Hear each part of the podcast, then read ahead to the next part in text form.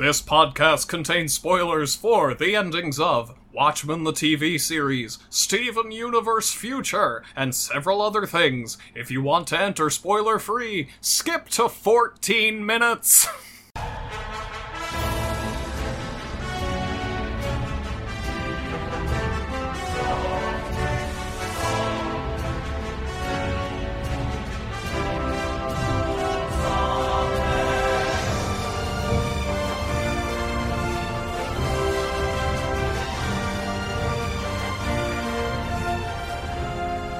somewhat motivated by the idea that if we can give the end, if we can give the audience an ending that causes some sort of confusion and discussion, we're gonna Uh-huh. boost views. It's it's like a Sure.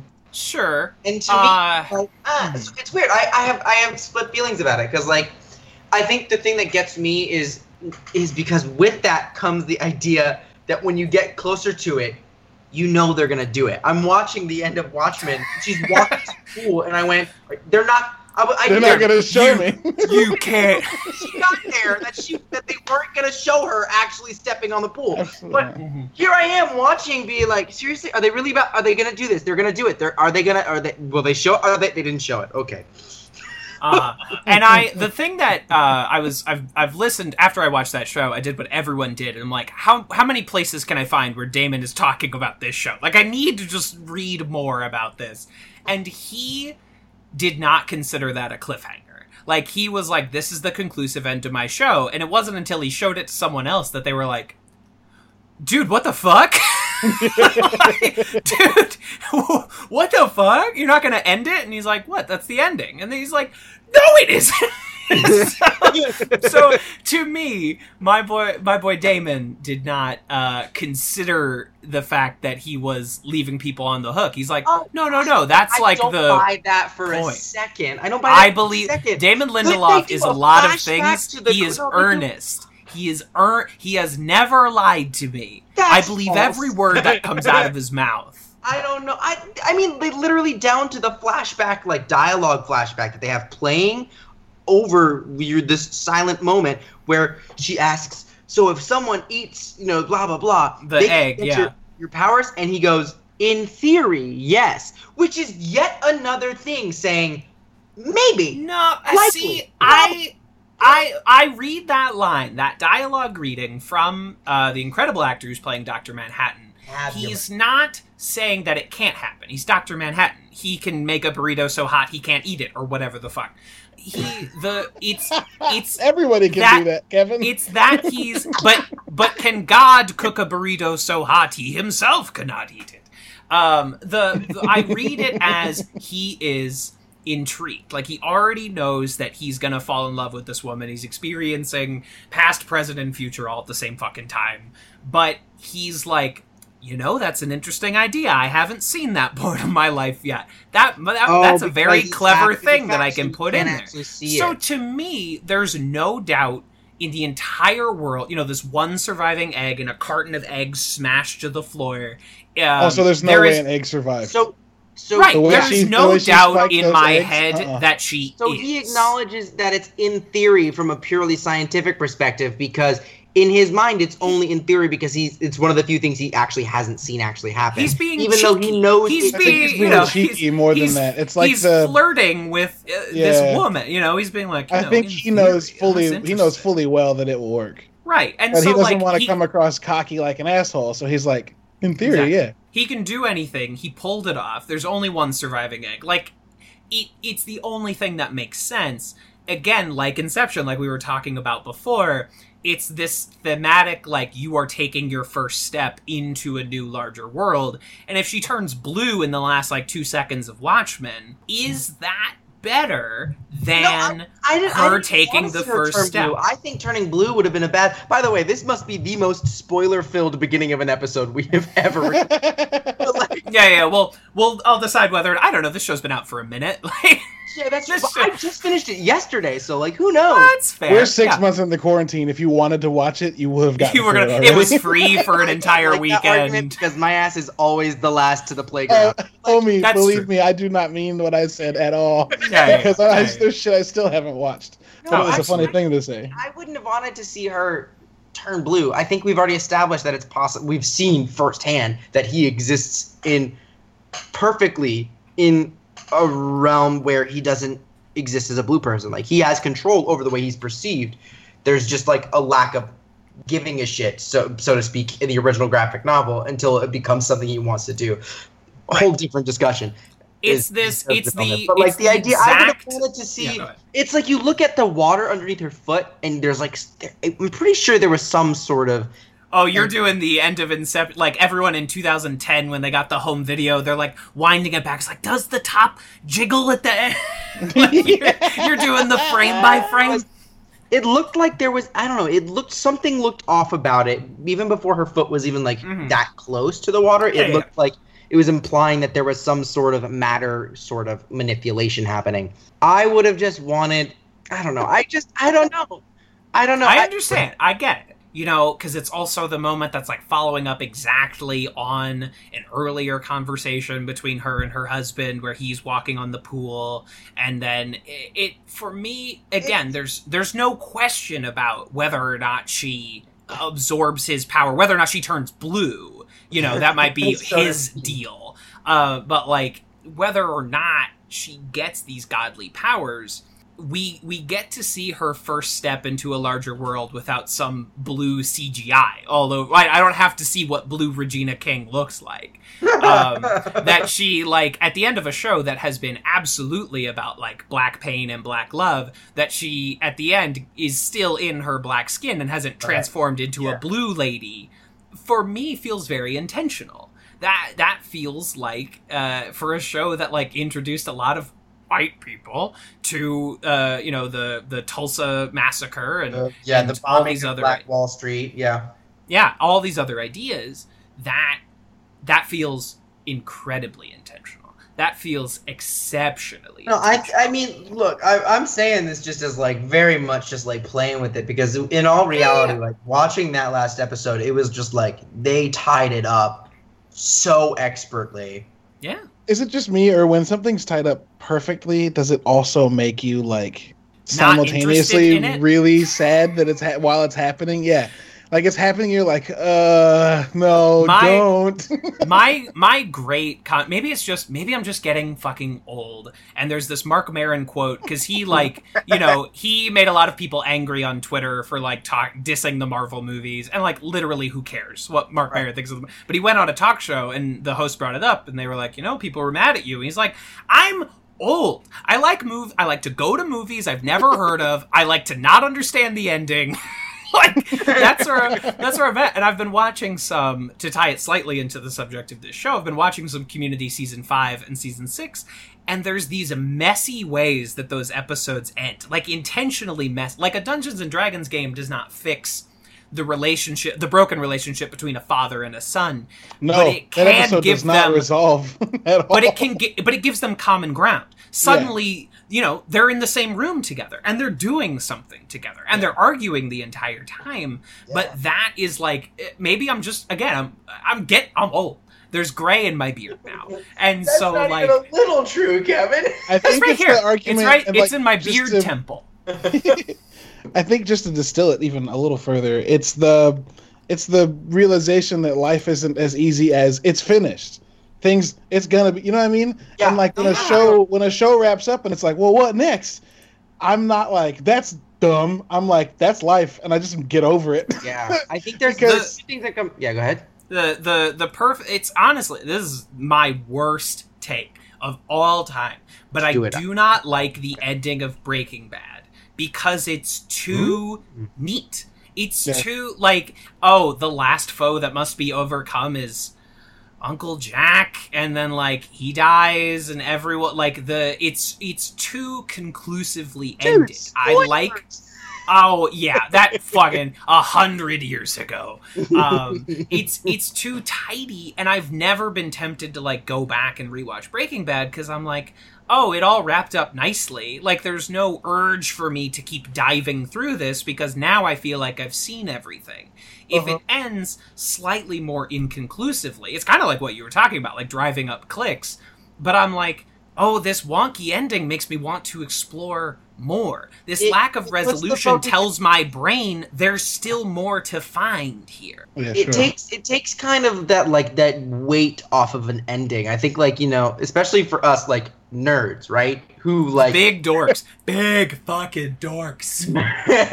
who like you know venture into writing ourselves at least in some manner of or whatever, what have you, and such and such, etc. Like It's when it- comes down to an ending, there's something that like there's it's almost been mythologized in writing circles of like, but how are you gonna end it? And it's like, who fucking cares? Focus on the story.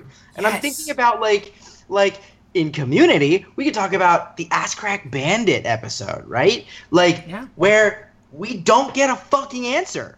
We don't Yeah. we don't get it and it's and it's kind of pleasing that way because then you're just like it's like it's an episode the focus of the episode is like this is a mystery episode and the Right. entire episode is a mystery and that's kind of the point the best ending that fits into this like what happens next for me is is one that doesn't happen in a what happens next because it's like there's an ambiguous ending. It's a very clean cut ending, but it's very clearly like this like it's an end, but it's not the end of the story. Is the end of Steven Universe Future. So you go through all of Steven Universe. Caleb, have you seen it? no. Oh man, watch it. Ne- neither of us have. Uh, but continue. No, you go through you go through Steven Universe. It's amazing, and it comes to this amazing like it really wraps up in this beautiful, fabulous way. But it also it in a way where you're presented with all. It's like it's a new reality, and the first thing you do when you come to that ending is you're like, I want to explore this new reality, where it's an it's a new era that it ends with. And then they made the Steven Universe movie, which is here we are in the future, is like the theme that they say through. And it's in the future, and it kind of reestablishes what this new realm is and introduces a new character. And it's it's very it's clean cut. It's a pretty solid ending, but it also acts as a bridge to a mini series that they released after called Steven Universe Future which mm-hmm. used the main theme from the Steven Universe movie musical as the theme song for the miniseries. And when you get to the miniseries, the very ending fully is just like it's it's got this massive thing that happens, but then after that, it's like okay, and then we move on with our lives. There's this like literally, I I don't want to. I'm not gonna spoil it strictly because I know you two haven't seen it. So it's Uh-huh. not even worth it. But like, there's this thing, and, and they do it in such a way where there's a callback that you've been watching for several episodes in a row and didn't even realize what it was until you get to the last episode. It's expertly achieved, but it definitely it says it says exactly the thing that's so exciting. What Caleb said. It doesn't go that's the end. It goes yeah, okay, and then other stuff happens, but like Right. The the Yeah. implication that after we stop seeing these characters or reading these characters, they will still continue to have adventures and live This- lives. this We've story is resolved over, this not thing. Yeah. but Right. we we are still allowed to continue on.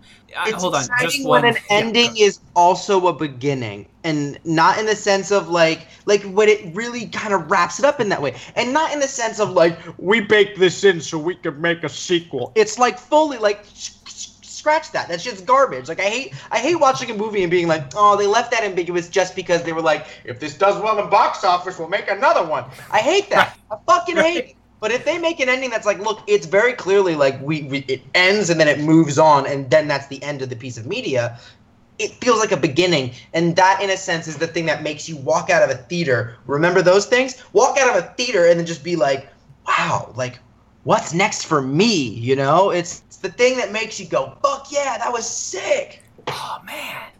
um, yeah, hold on. I'm gonna do uh, one thing just real quick. This podcast contains spoilers for the endings of Watchmen the TV series, Steven Universe Future, and several other things. If you want to enter spoiler free, skip to 14 minutes. there. Now we're clear. Now we're good. Now we're, now we're safe. Now we're free. We're in the open. Here we go, baby. Uh, this is, of course, Advanced Community Studies, uh, a podcast uh, where we watch and rank Community one or two episodes at a time. I am one of your hosts, TV's Kevin Lanigan, and uh, Hector the Well Endowed, Abed. what's up, what's up, what's up? My name's Jace. I use they, them pronouns, but for this episode, you may call me Jace the Obtuse. Perfect. I'm the daddy host, the third one. my friends call me Caleb, but for this episode, you can call me Brutalitops because it seems like the most appropriate role for me to take. Pointed. Um, and we will, of course, for the third time, eventually dive into these these modes of controversy. It has, you know, perhaps I sealed our fate when I made the D and D theme our theme for this podcast, like our opening intro to every episode. That perhaps I was I was locking us into this eventual You know, fate of I didn't realize known. that's what it was until way too recently. Is that like I feel ashamed to admit that I didn't. I was like, that's a cool version of the theme song, and I just, I just did not. It, right, exactly. Oh man, no. But in all seriousness, uh, watching this episode again in the bowels of the internet because it doesn't exist on main streaming services anymore. it just with the lens of having talked about the racial dynamics of the you know the big ones in this episode and the show as a whole, you start to notice that there's a few racial moments in this episode, and you go, huh. Uh, just a, a brief pin and discussion uh, of this excellent episode of Community, and just a little, uh, a little social media catch up. Uh, thank you all again for listening to our uh, interview with Neil Goldman last week. Uh, he was excellent, and he shared so many really cool stories and really cool theories of his own. He told us about Subway's but It was very informative. So, so thank you all for letting us letting us jump off track just a little bit to have a discussion with Neil. That was super super cool. Uh, I'm starting to reach out to vaguely community related people semi regularly just to like see who responds back. Uh, and and Neil was the first one too, and he was so so cool. Uh, so uh, we thank him for that. Um, in Twitter news, we just passed a thousand followers. Thank you, everyone. Boy, boy, boy. That's like double my personal account. you know, Yeah. that's just absolutely blowing all of my other shit out of the water. Uh, so thank you, and also thank you to all the people who, for some reason, were interested in my community characters as X Men Make a Thread. Hold up, hold Uh, up, hold up, Kevin. That was so good. Oh, thank you. I thought for sure lit. one person would be interested in that, and it was dude, me. it was I thought for sure. on like what when you who was it that was Beak? When you the fact that you included Beak at all had Yeah. me on my ass. Like this Beak was is the this man X Men reference book that I didn't know I needed in my life. I've taken the two things that I've thought about most in my entire life and I've combined them into a, a mega thread. And that thread, like, put me in touch with one of my favorite podcasters, put me in touch with one of the creators of my favorite contemporary comic. Like, that was not what I expected when I made the dorkiest thing I've ever made in my It's- entire life. It's because it was so clearly full of passion and so Right. well thought out. Right. and Thank just you. like like also like deep deep cuts like i like i'm just now entering my x-men journey far too late in my life i i recognized a bunch of them and there were still ones that i was like who Huh? the fuck is that? multiple man like Oh. Multiple Man is one of my favorites. Jace, I will later introduce you to Multiple Man, and it will be my pleasure. Yes absolutely Yeah, uh, I tried to. I, I I wasn't like necessarily dodging around the the A team members because you know Wolverine ended up in there and Storm and and a lot of the classics. But I was like. I don't know. No one is Cyclops, so I'm not gonna use Cyclops. Like no one is Illyana Rasputin, aka Magik, so I'm not gonna use them. Uh, eh, you know, unfortunately, uh, Neil, real Neil with pipes of steel, is Broo, the the mutant child of the Brood, and I'm afraid that's just what he is. so I must honor. which honor. one was dean again Uh, Dean was multiple man. You know, that's eh, right that's the right. limits of who he can be at any time are really based on his own imagination. it's, it's um, bad It's bad.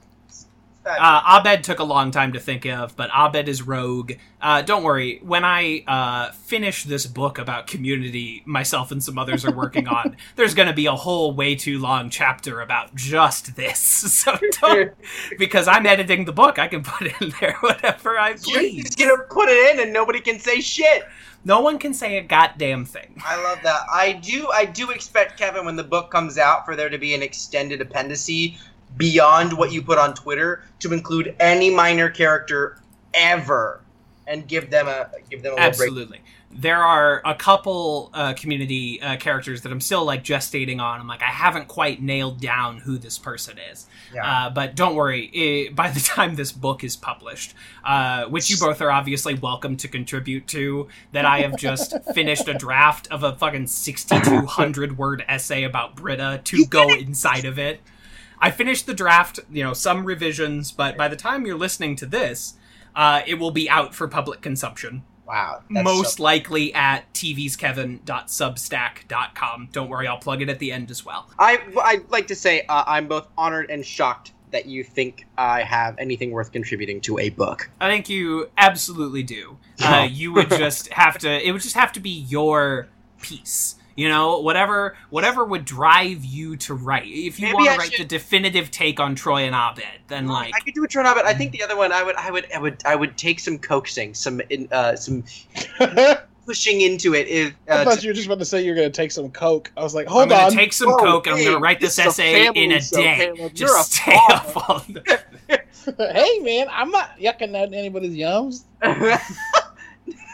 My goodness! I was just, I was trying to say if someone if someone really really really really wanted me to, I would put in the effort to do an entire gendered analysis of the seasons of, of the community. Ooh, that's very gender good. dynamics. that could be pretty fun. I don't know if I would be well equipped enough to do that. I would probably want to get like my like Avengers of trans folks together, which I have. Me, I. Which that is something I would read. That's the Um, movie I want. Marvel, cast me as your first non-binary superhero. I will put my damn foot in it. I will eat that shit. This episode, of course, was brought to you by Marvel Unlimited. the ultimate source. If you want to find out who half of the X Men I mentioned are, Marvel Unlimited. Five Let's bucks a month for that basically every Marvel comic ever made. Banana. If you're- I if- cannot begin to tell you how much I don't sleep because this app exists. Hmm, yes, This is why I don't. This is why I don't have the app. Makes this sense. is why. Makes yeah. sense. Let me be completely honest. This show's is sponsored by Disney because all we talk about Star Wars and, and Marvel. uh, yeah, that is, uh, you know, some someday, Caleb, you and I are just going to take over this show and talk a bunch of Witcher bullshit. Uh, so, uh, Jace, Oh, whenever you feel like speaking being Witcher, alienated, Hold on, hold on. Speaking of Witcher, hold on. Henry Cavill as Sherlock Holmes. Da- You saw uh, that? What? Daddy, Daddy. I want to. I want to take him home. Oh, I want I to mean, show him to my parents. Hot. But like Oh, also, I was like, why- I was like, wait, what's happening? But also mm-hmm. at the other That's end, on the other hand. I was like, why didn't we? Ju- why didn't they just do a gender bent version? Why did they have to retcon in a little sister? Like, why couldn't they just make Millie Bobby Brown a gender flipped Sherlock young Holmes. Sherlock Holmes? Like, I Make her Shirley Holmes. literally Gross. that easy. Gross. Thank you, Kevin. Gross, Gross. just call her Sherlock. I think- Sure, I think is Sherlock a gendered comes down name? to- Like, It's not. I've only known one being named Sherlock. That doesn't mean it's a boy's only name. That's true. That's true. I think. I think. But it's very clear the reason why they made her the younger sister, and that's so that we could get Henry Cavill as Sherlock Holmes. And uh listen, I ain't mad. Not mad about it. I'm. I'm Uh, also. I think the thing that it's interesting that you, you two are both like. I'm up. Yeah. Well. Okay. You two are very excited about Henry Cavill. I'm mostly excited for Helena Bonham Carter. Of course. Well, don't get me wrong. Straight me is excited about Helena Bonham Carter, and like curious me is like, yo, he- but Henry Cavill though. Hello, darling. Hello there. Sounds excellent. Sounds good. Uh, so let's let's dive in, Speaking shall we? Community. No, we Yeah. love bad non sequitur, right? Checks out. Checks out. Uh, we are discussing one of the one of the granddaddies of them all, season two, episode fourteen, Advanced Dungeons and Dragons, directed by Joe Russo, written by Andrew Guest. Uh, after learning one of their fellow students, Neil, is thinking about killing himself, the study group throw a D&D game that takes place in the theater of the mind, and Pierce does what he does best and crashes that bad boy. Um, holy shit. I just watched this episode for like the thousandth time yesterday. It kinda what a fucking slaps. episode of TV. No, it's got What some of the best writing out of any episode. Like I know we're not It's- there yet. This I it's so fascinating justifying in my mind like the controversy around this episode with the fact that this might be my number 1. Right. Like of No. all the episodes. It, Um, it's so fucking good. It's Like- emotional, it's hysterical, it's so well directed. It is The sound one of design. best The villain sound arcs out of anything I've ever seen ever. Like The There's also design. just like really some of the best lines too. Like if we're talking about first of all the narration, the, Incredible. That Cate Blanchett sound alike they and got. then like note and then like acknowledging that they're walking and then walking some more and then also just like little moments where they they not once ever say the word suicide, which is incredible. And there's so many Wow. when you go in looking at it through explicitly expecting that lens, right? You start to notice very subtle things. Like at the end, Neil says uh, when he says like, "Do you want to play the game next week?" Right? And he's and then Pierce says, "Maybe." He says, "All right, I'll be around. I will be around." Like there's really tiny, like really tiny, smart decisions in that. And then of course, then there's so one of my favorite. I realized this. One of my favorite meta moments in the whole series is the most subtle, and it's like an internally meta moment where like it's you see all of them all of a sudden they there's like a sound effect of like a chill going in the room, right? Which is very As Pierce walks in. as Pierce walks in, all of the characters catch a chill, and the thing Yeah. is, they It never doesn't make any explain- sense in reality. No, It does not not- make any not make sense any in sense. reality. eat it up because it's perfect. Oh, my I goodness. mean, very good. It's- This episode of our podcast could be 45 hours long if we just talk about everything in this episode. Welcome to the is- welcome to the Community Advanced D and D Studies podcast, right. uh, where we just talk like, about this episode. I could do five episodes about this episode. Like, we're placing- on number three already, and we've placing- gone cross-platform. right, exactly. We've we've jumped feeds to, I've done, to talk I've about this. two separate podcasts outside of ours talking about community and referencing back to this, where we talked explicitly about this episode. Yeah. Yo, yo, was Troy's character? Did Abed name Troy's character Hector because of the Iliad? Explain yourself. Homer's Iliad, Troy, they steal Helen, the Trojan War. The greatest hero of Troy's name was Hector. Damn. Yeah, Eric Bana. Yeah. yeah. Oh. So Troy being Hector the Well Endowed, was that like them It's a- specifically it's a going cute Hector little and. Troy? We should What? ask someone. Kevin, do you know any writers from the Uh, yeah, let me let me just get somebody on the horn. Let me see if I can get guest. I do want to get Andy Bobrow, who wrote Mixology Certification. I would like to see if he is available because I want to talk about that episode. There's so many. I mean, if we're just talking about smart naming decisions, having Pierce play a character named Pierce Hawthorne at first is a joke because he, he's being stubborn. He doesn't want to come up with a silly character name. Abed on the fly calls him a naked old man named Pierce Hawthorne. But it all coalesces perfectly at the end where they can say, I pity Pierce Hawthorne.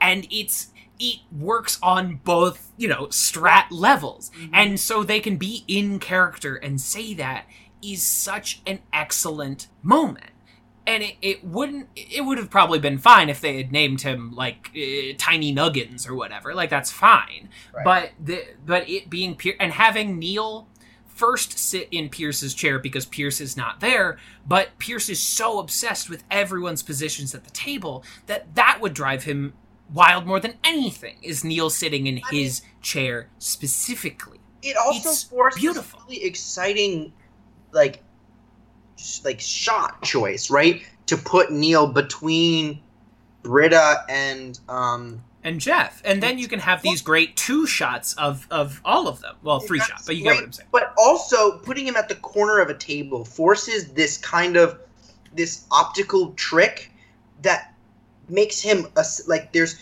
it's all things lead to The him Yes, table is pointing at Neil. Yeah, he's he's the point now. throne they've created a throne for him it elevates him A We dais. call it leading lines in the cinematography. world. Whatever, the lines that tell you. I'm just, I'm just helping. I'm informing. It's, Whatever. it supports what you're saying. trying to help you out, and you're like, fine, fucking nerd. Fuck you, filmmaker, dickhead.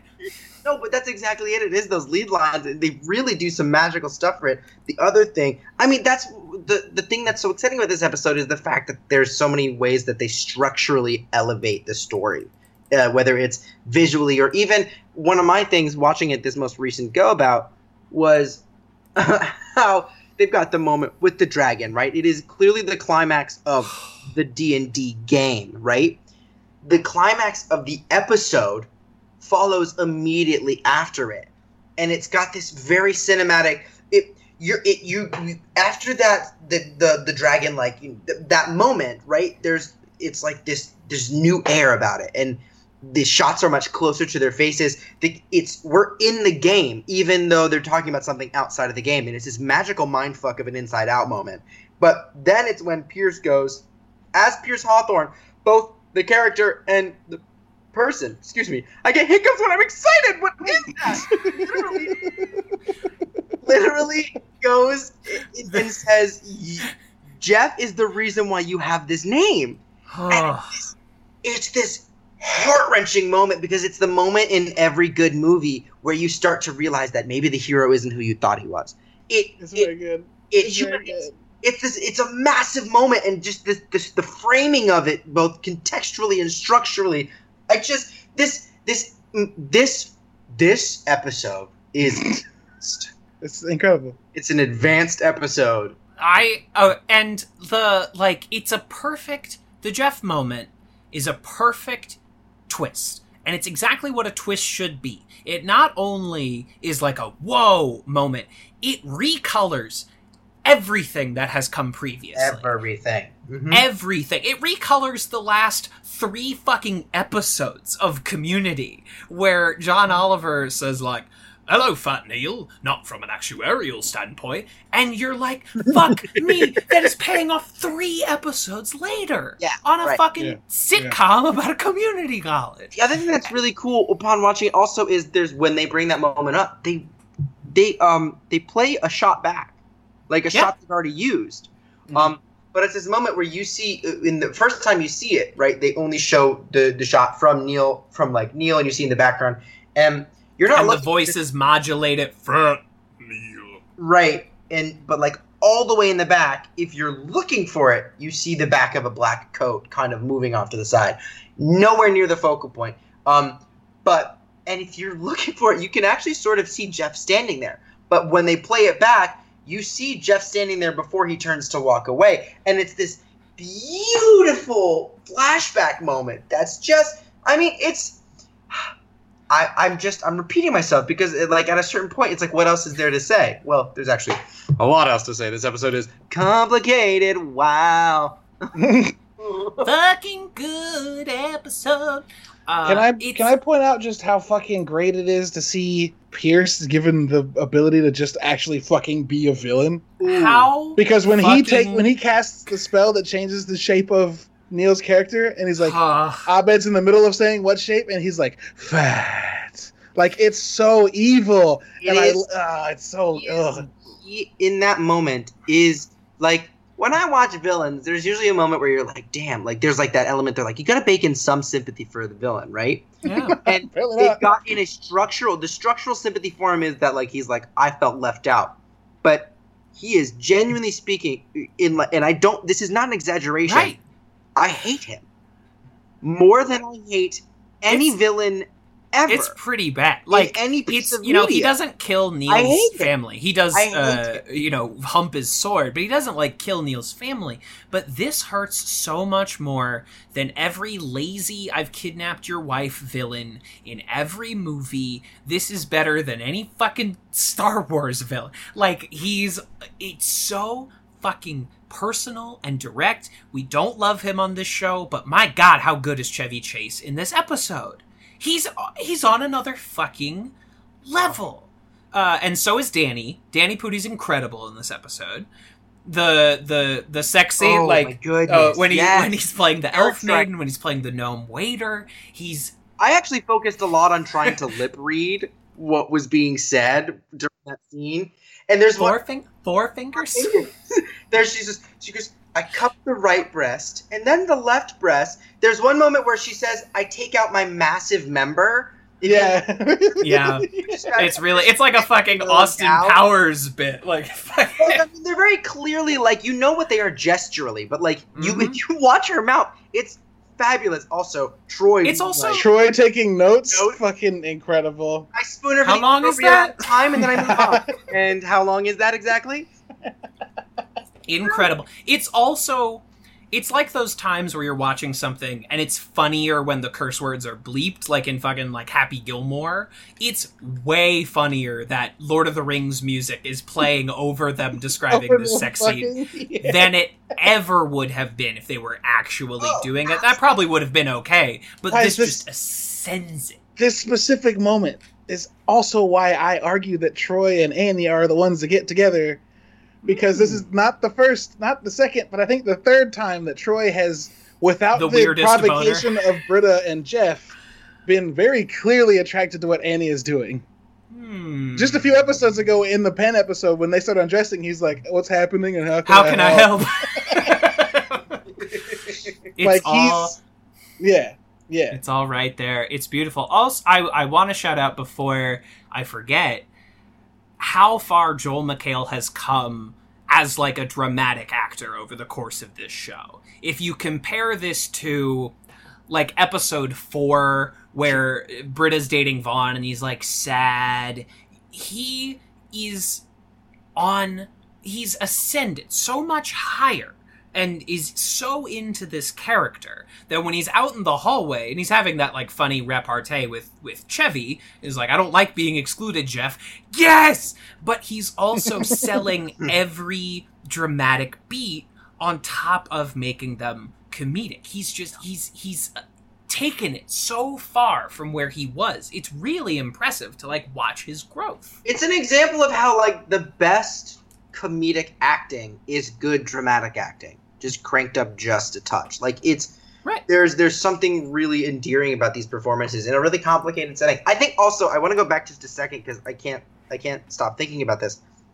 Pierce being such an evil villain by doing very simple things really leans into one of the themes of the episode of how like words fucking hurt right like this whole thing is about like like this is like even the idea of dungeons and dragons this is all make believe these are just words. People are just saying things. They're not actually using swords. They're not actually flying arrows.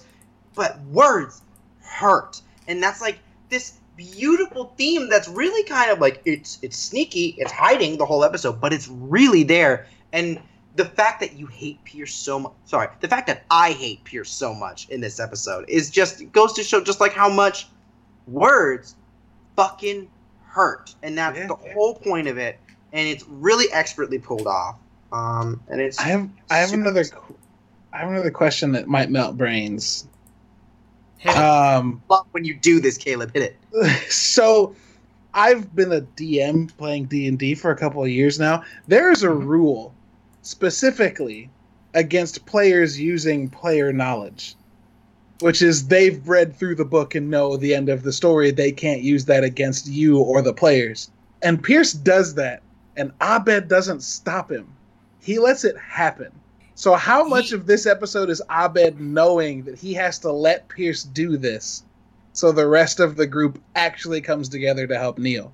as Because a if- storyteller because that, if he like, controlled oh, it, it wouldn't have worked. to build to the dramatic moment like what we were doing with like baby babying neil was not helping him what he needed was to like go on an adventure quote unquote like Yeah. he needed to feel a reason to live Or more than that, if it- like the group needed to see what Neil goes through firsthand, I think and he a- knew that Pierce would do that. I think on a simpler level, Abed was in a room alone with Pierce, and he knew that if he said to Pierce, "You can't do that," he would not. Like, I think it can no work on both levels. I think it's a room with Pierce, and Pierce says, "You know this really, really esoteric moment that's actually an integral part of this game that I wouldn't know unless I've read the book." If Abed said, "Yes, but you're not supposed to know that, so you can't do that," it, it wouldn't have ended well for anybody. It's like you know. Also, Sure. the best answer I can give you, and this is the worst answer, and I'm almost afraid to say this, is it's because it fucking needed to happen, and the writers were like, "Let Yeah. let it happen." right. See, this is It's why this- this is why it's easy to tell that Jace really hates endings that leave it up to you. and that's a and let me just say that's perfectly Jason's like, fine. Like it's because just it's a a matter show, of like Caleb, taste, you know. Because it's a show and they needed a bad guy. because, because Pierce needed to I- I know about the amulet in the Amberg River Basin, so like he had Garrett bring him some say books. jokingly. I do actually like exploring the idea of what Oh yeah, I'm 100 percent fucking with you. But I think it is worth saying, you know, and like, yes, like we were talking about earlier, I do a lot of the time fucking hate endings where they're like, you decide. At the same time, it's like, look, I do respect them. I just, there's part of me that goes, as a writer, I just don't know whether or not you meant it as like, you really thought about it and it came to you. Like, part of me just thinks, at one hand, it's like, oh, okay, when you wrote your first draft, you wrote that ending and you were like, I mean, good enough, right? Keep it. As opposed to like coming to that ending. So, like, I mean, I know that it's not fair to the genius that are these writers of all these incredible s- series, but I can't help but think that, you know? Like, I literally, when I wrote the show that I'm working on most currently, I had two endings, and I was like, I don't know which one it is, you know? And I ended up going with one. Actually, now that I think about it, my show ends with an ending that forces the audience to decide what happened. Uh oh, you've become the monster. Now that I You've become about it, what you sought so to destroy. Anakin, you're going down a path I can't follow. Jace has suddenly become Professor Professorson and didn't even know it. Oh, Uh, I love I love of Abed's terrible trigger. character names this episode too. All good. Shirley's a dwarf named Zippity Doo. Zippity doo. I'm Bing Bong, the Um, archer. I'm an archer. Troy- and such. Troy's Bing Bong. Bing Bong sing along. Like that's fucking Ah! funny. Ah! Ah! Um, also favorite Jeff being like, I am Mar. Mar. Boy, you ain't kidding. Yeah. It's incredible. One of my, and this is another episode where that that everyone gets. later Oh, he calls himself. My name is Kyle. my name He's is a Kyle. gnome. Speaking he of only that, speaks gnome, and his name is Kyle. I speak gnome. Lavernica does. Uh, that is you actually segued to one of my favorite plots of the episode, which is Britta and this fucking gnome waiter is such a good character understand. moment. The fucking they do it when Brutalitops dies, but they also do it in when Kyle dies. There's a fucking eagle sound effect when the soul leaves the body. It's the funniest fucking thing every time. I know that like okay, we have to segue to it eventually, but when Chang is dead and he just fades away. Oh, oh, it's What is fucking that beautiful. soundtrack? I know we talked about it on, uh, I think it was six seasons in a podcast where we mentioned the soundtrack of him standing up and walking away. These are all, I think, Ludwig Göransson originals, Mhm. but they are incredible. But there's that moment, like it feels like they, for some reason, and this is the first of a few, not the first, it's actually the second of a few very specific racial moments in this episode that I we do Mhm. need to talk about. That like where he gets up and there's this, I I I don't know the language. I'm not even gonna attempt. It's some East Asian language that's being sung as like oh, right. You know what I'm Oh yes, about? yeah, And it- yeah, it- yeah, It, yeah. it, it sounds like Elvish. That was my. Mm. Um. All right. Let me let me see if the Elvish, internet has. Okay. no, uh, no. Advanced D and D Chang Death song lyrics. I'm taking a fucking shot in the Google Dark here. Well, that's cheating. Um. Okay. Everyone, shut up! I'm watching a YouTube video. Thinking of when uh, Britta gets hit by an arrow, she goes, "Ow!" and Abe goes, "Yeah, it hurts." It was not explicitly helpful. Uh, it's it's difficult to tell when something is sung in a breathy, airy voice, whether it is a language I don't know or a made up one. Uh, so it is. I am scrolling through the comments to try and see if this happens to be Did they do something similar to that also in one of the paintball episodes? Like, when when he enters in Modern Warfare. They are playing That's a, a- song with John- Chinese lyrics. That's a John Woo Yeah. reference, one hundred yeah, percent. it's it a feels very similar. Maybe this is just me being racist, but like I that that's what that moment was. Like I thought I was like, why? I thought it was funny, but I was also like, what, what is? Wh- why did they make this choice? And I, just thought Right. maybe it was a reference back to Chang being Chang. Yeah. Like I found the fucking translated Chinese lyrics for the paintball song. Uh, I have I have yet to find uh, whether or not this is a real language or if someone borrowed some like Klingon from the online Star Trek dictionary. At one point, I was teaching you Klingon, so it all it all fits. It all works. Oh God, I, I found a list of the 100 best musical moments on Community, so I can't. I, we can't. We can't. we can't make this work. We can't do this. Now, but not right now. Uh, well, maybe someone has the answer, but I I don't. In know. the comments. yeah, let us know. Let us write us a five star review and tell us in that review if it's uh, Chinese or Elvish, and you just you just write one word Chinese, or you write one word Elvish. That's very funny. We're gonna get multiple people, just it's this is gonna start like a, a like a Twitter war. I can feel it. You know, just Yeah. like Chinese. All right, I'll I will post a poll with this episode, just like I did for is Ooh. Rich uh, a, a murderer or a good doctor, and most people say murderer. And he, Um, it's because he is. So. yeah, exactly, because he's a crazy murderer and also the ass crack bandit. Uh, shall shall we talk?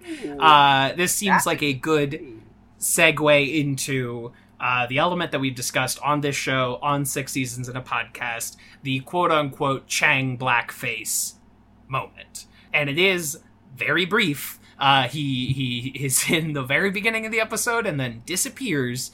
I, I don't want to just relitigate the same points that we've relitigated now But for the third time. we do also have to acknowledge it doesn't just stop at they're wearing he's wearing black makeup all over his body. One clearly intentional to be a reference to it, um, which I have something to I'll go back. Uh, reminds me of a point that I will get back to.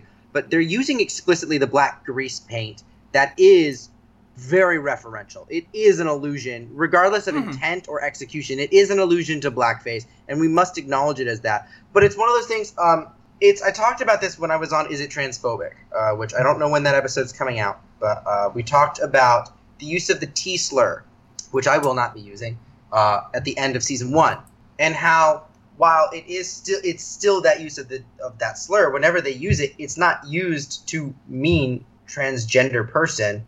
It's used to mean transfer student. So the butt of the joke isn't trans people, uh, Mhm. just like the butt of the joke isn't blackface. It's the medium that's told that it's actually the joke is this means something different. It's a like a treachery of images type deal. It's like, is this blackface? No, it's actually he's a drow. So while it's yes, the punchline isn't blackface. You still can't deny that the role blackface plays in why that joke, quote unquote, works.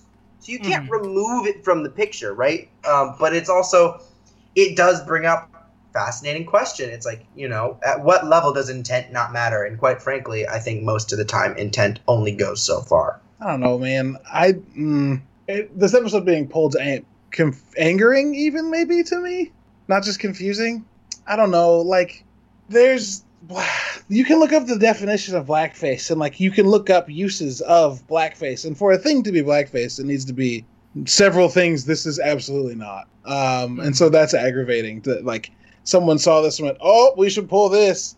Um, it feels like someone being too woke for their own britches a little bit uh, just being like, "This must be bad," and like yanking it off. That was a bad series of words I just put next to that, but um, just like, just like, yeah, just like, to to quote an earlier episode of Community, not being racist is the new racist. I know we've used the like Trevor Noah quote uh, that's the thing I use now. the most. I tried to steer away from. Thank you for doing That's okay. me. It yeah, we're just we're again citing our previous sources. I'm not going to drop our bonus episode about this topic right in here, sure, but but like the I- it comes to me in different in different waves of like, is there another way of putting black makeup on somebody that's more efficient than grease paint? If the answer to that question is no, then grease paint might have been the best way to do it. Also, like, it's not.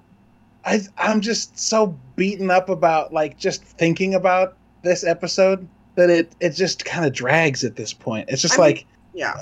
There's also the thing that I picked up on this watch on this uh, watch through was also there's a really great point Jeff makes where he says, "I'm a drow, I'm a dark elf." He goes, "Then why aren't you wearing you know, Armor. like armor?" Yeah. And he goes, "What do you say? I'm an elf, not a nerd." Or something.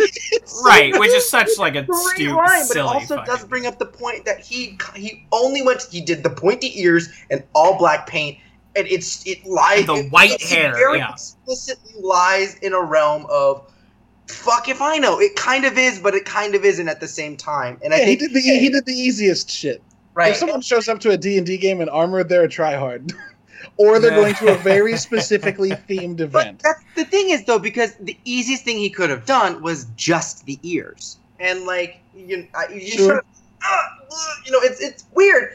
Uh, I was gonna say something. Oh, it's just like I don't know. You, we, who's to say whether what you know what, what line is being crossed? I think, quite frankly, everybody is entitled to responding to this how it affects them, right?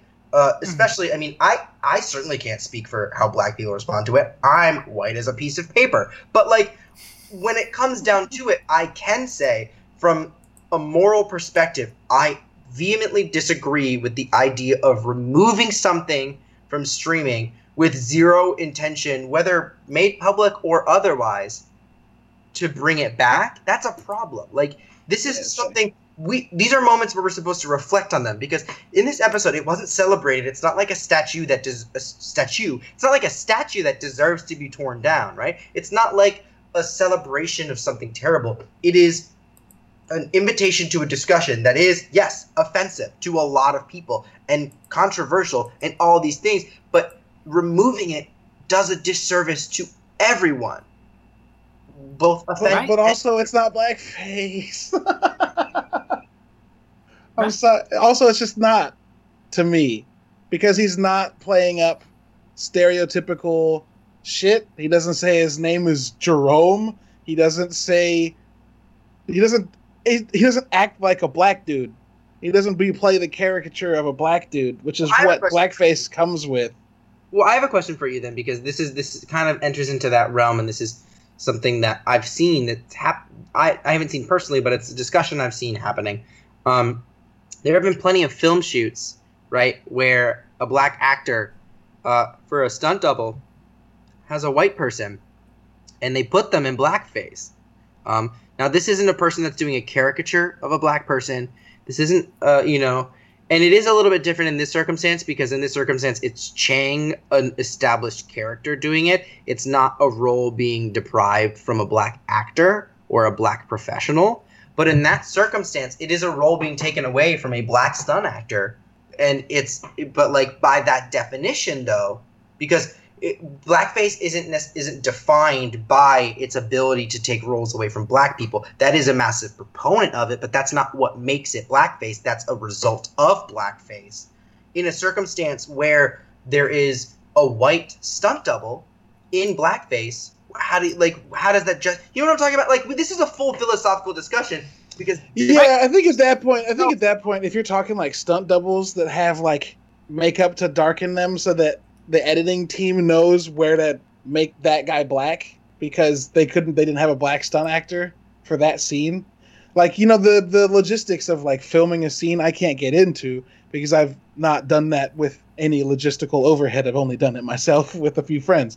But like Mhm. lining up stunt actors that are the right size and the right shape and the right, you know, all of those things to do something. Maybe in like a few cases, then they run into a situation where like, we got this guy, he's the same size as this guy, but they're not the same color, and so like we can make CG do all of the work of his skin color, or we can Mhm. do some of it with practical effects so that I- later it doesn't suck ass both for us to do and for other people to see. I Like, just that's- don't think that that makes any sense at all. It saves more time anyway to hire a black stunt actor, and if you can't, I mean, find- objectively, it doesn't, though, right?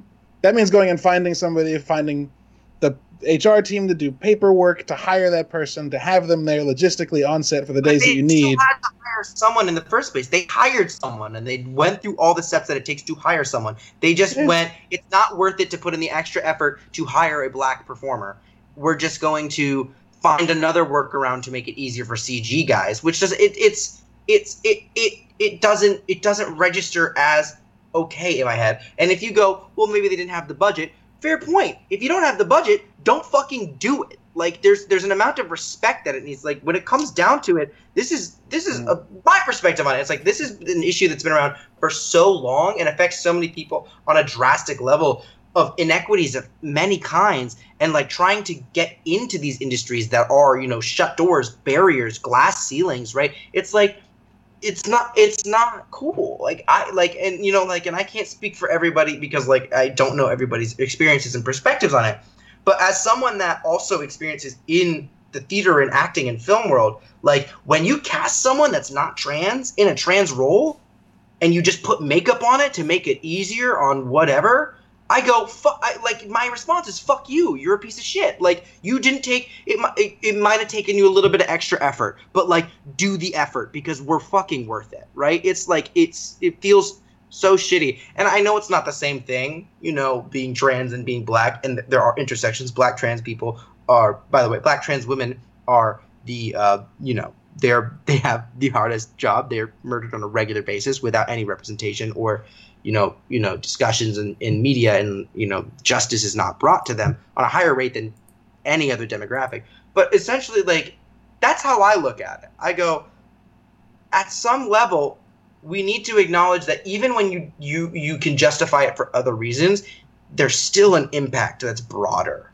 You know, um, and that doesn't mean we can't enjoy it. Like I myself said, this might be my favorite episode. Right? And Sure. that doesn't change with the fact that it comes with this. I think it almost adds a level of complexity to the episode to know that it asks an important question. I mean, but this also isn't even the only moment of a racial moment in it, right? We've got the potential for a racial moment. We're not totally sure of the song when Chang gets up. We've got Oh, that's absolutely not Asian. this. It sounds like think so? uh, it sounds like Enya to me, like someone Yeah, trying it to do Enya. Like if anything, it sounds it's- Gaelic. It's it's a pastiche but of Lord of the Rings songs, Yeah. and uh, I Okay, would Well, then, I would still stake money down on it being Elvish over Right. Chinese. Now, Ken Jeong is not a Chinese actor; he's portraying Right, a Chinese exactly. character, um, Right. which but is then- its but own. even still, like deal. in the episode, we've got the bumper, right? Where this is just a very uh, straight mhm. with just the the group of old Asian women who were in the study room. Just an interesting decision. I, I don't think that that's necessarily racially loaded. It's just kind of a confusing choice.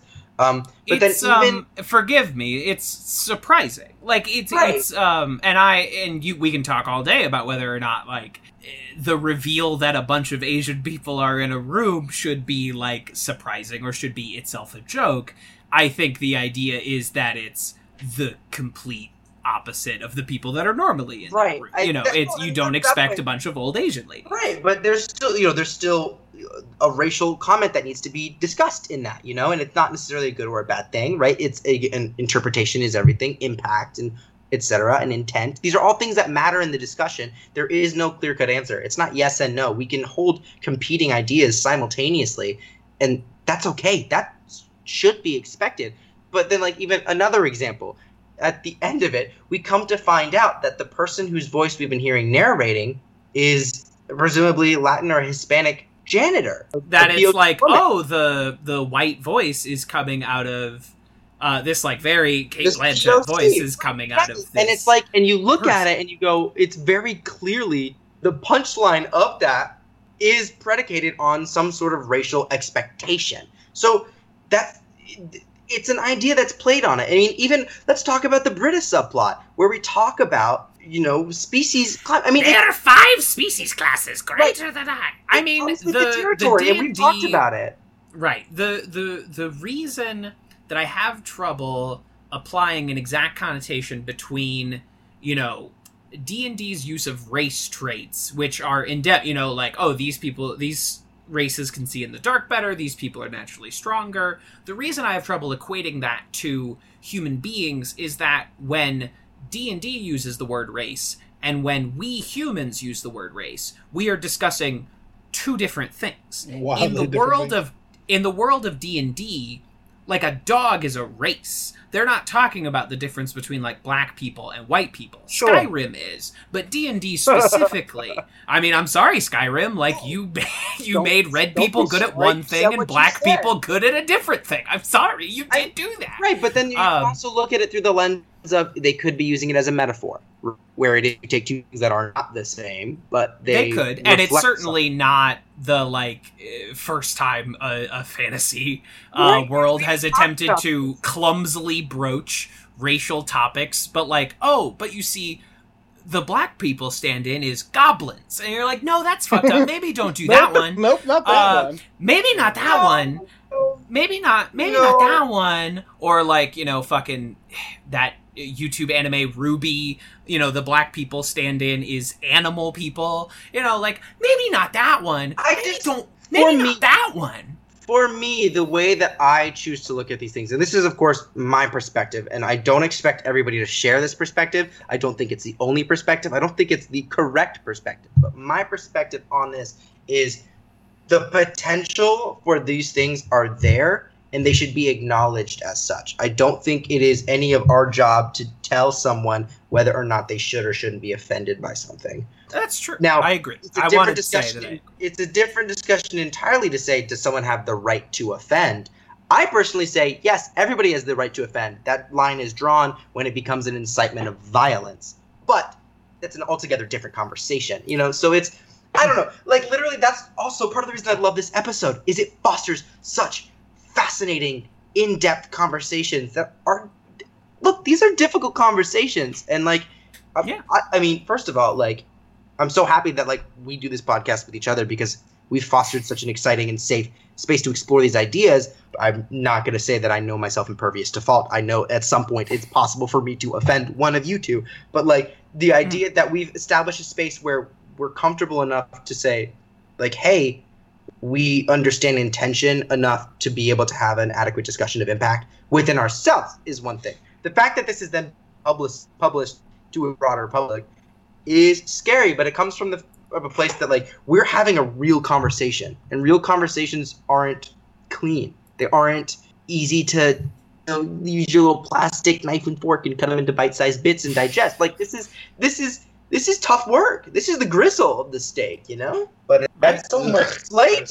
yeah, this is. I mean, this is this is the tough stuff. I mean, we are grappling with, and this episode, intentionally or no, we can talk about whether or not they were making a comment about Dungeons and Dragons, but like these are ideas that Western European fantasy has needed to grapple with for a long time. And in many ways, there are many works that have grappled with these ideas, but it is definitely something that European and styled fantasy, and I don't know enough about other culture fantasies to, to be able to comment on them, but it's something that is, this is a conversation that's needed to happen for a long time, and it has been happening, and it's tough to arrive at a conclusion regarding any of these, but like D&D is so directly Tolkien. It's so like the innately tied back and Tolkien is not the only fucking fantasy author of even that era, certainly of all time, but that's obviously what we're pulling from. Like that is so clearly what we Yeah. are pulling from here.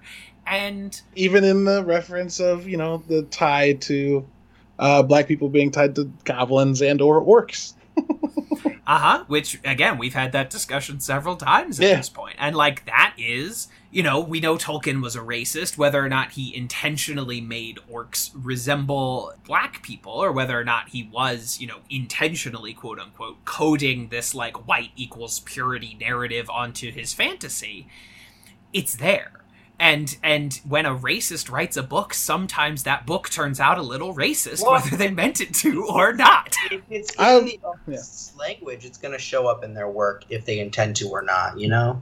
if they believe it like your worldview is reflective in your fiction whether you sat down and said like i'm going to write a book about how liberal ideas are good or you're a liberal it's going to show up in your work you know not tolkien using a broader example it's Yeah. it's unavoidable it's just what you as an author bring to the to the table it's what gary gygax brought to the table when he was developing wizards of the coast and dungeons and dragons and it's what every subsequent author has piled on top of it you know It's a good thing that uh, H- H.P. Lovecraft didn't have any of these issues. Yeah, uh, y'all just like Oh, never look up his cat's name. Don't do it. I mean, yeah, I don't know. I, I this for some reason this reminded me also of there's the joke. Uh, this is Hector the Well Endowed. He goes, "I made that for I made that for Troy," I bet you did. no, Yeah, course. bet you do. which is look. Let's be blunt. that's a that's a gay joke, you know, and like it it's is a joke I homophobic, feel but about. works because it's told in the sense of it's a, a very very religious Christian woman who has conflicting feelings about homosexuality, and the joke isn't that they're gay; it's the fact that she has a problem with them being gay. Yes, that's exactly what I was going to Right, to so- say. Is that the joke is on Shirley, whether or not she's being funny. It's But like exactly, but it's a similar concept to something I was talking about earlier, where it's like even though that's not the punchline, it is the medium the joke is told through, and it's something sure. that must be acknowledged. I agree. Context is important. Uh, Absolutely. broader cultural You're like context, the the, AT&T context of within an people. Oh my god, such a good line. It's beautiful. Such a good line. Uh, Kevin, let's not even joke. I know you're looking at the list right now. Um, Yeah, yeah, yeah. I'm in the end tags right now. you're so in the we'll- end we'll- tags right now. Yeah, So- Gone Before Breakfast, Awesome Elevator. This one is not very high for me. Ears or Tail, you know, we're looking in Dildopolis territory here at number 33, Mm-hmm. or Pencil Mouth, like, oh, that's amusing, but I'm not laughing. Hmm, I I, think put it's it- better than put it- Dildopolis. Sure. You think it's better than Dildopolis? Yeah. Yeah, I, I can go with that. Yeah, it's better than Dildopolis. Which one's Sleepy Troy? It's not as good as Pencil Mouth, but which one is Sleepy Troy? Abed's Sleepy reading Troy's- the uh, textbook to him to help him fall asleep. Abed, can you have a glass of water? Yeah, that one's really cute, so we're gonna put that up. Ears or tail is the new. Uh, we're just we're just This blazing intake- right through this. Yeah, this intake reminds me of that episode of The Office where they are delivering their own stuff for the Michael Scott Paper, Com- paper Company, but they have an old Korean church van. And so, like, when they stop to deliver paper, they get back in the van, and there's more and more Korean women in the back of the van. Uh, it's funny. At all. It is funny. Um, all right, and now to the episode rankings. Uh, it sounds like Jace and I are in uh, pretty good agreement that this is very high. Caleb, I assume you are in there as well.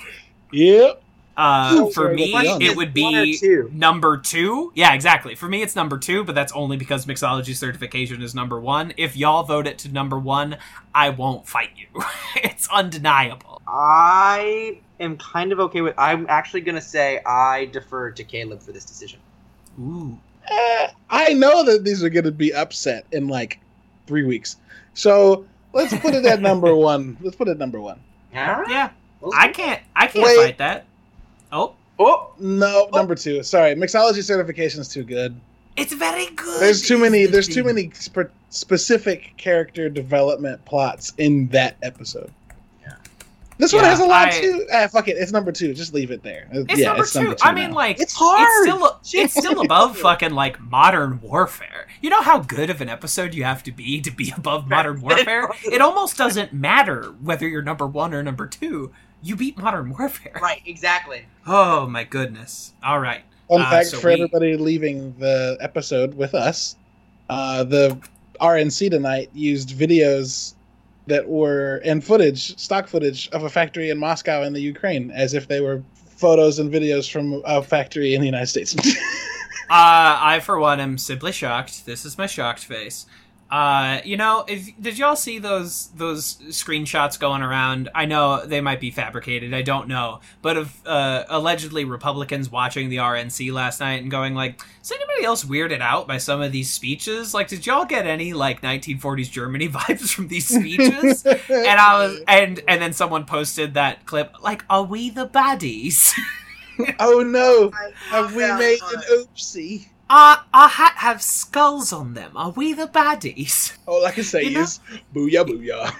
booyah booyah. Someone loudly screaming that they're trying to take our country away from us. That just sounds too familiar. Huh, where have I heard that before? See, I hear what you're saying, but I am not seeing it. They're trying to silence us, I said, as the most powerful political party in the land. Anyway, uh, sorry, I mean, I, I'm not worried about losing our hardcore Republican contingent because if they've lasted this long, they're with us forever. Like, I don't, if you've gone through this many, like, liberal rants, like, I, you're tough. You, I, I gotta admire you for sticking it out this long. Yeah, like if you're still here and you disagree with us, you like punishment. I mean, like, good on ya, I guess. I, I, Yeah. I, I personally do not condone this discussion. I cannot say I even find it funny. I find it so stressful. But like, I'm I sorry. also That we would have Republican listeners, or that we would be joking about like the Nazi Party taking over. I mean, I mean, like, all I'm going to say is that in the early 1940s, before we entered World War II, Dr. Seuss himself published a series of political cartoons uh, of uh, proud, snooty Americans ignoring other problems, waving around flags that say things like America first. no, and it appears yeah. that nothing has fucking changed. no, we fully had like around like World War II and like after and like in that that whole we had Nazi rallies in Madison Square Garden. Okay. oh, yeah, dog. And they didn't go nowhere. That's the No, thing.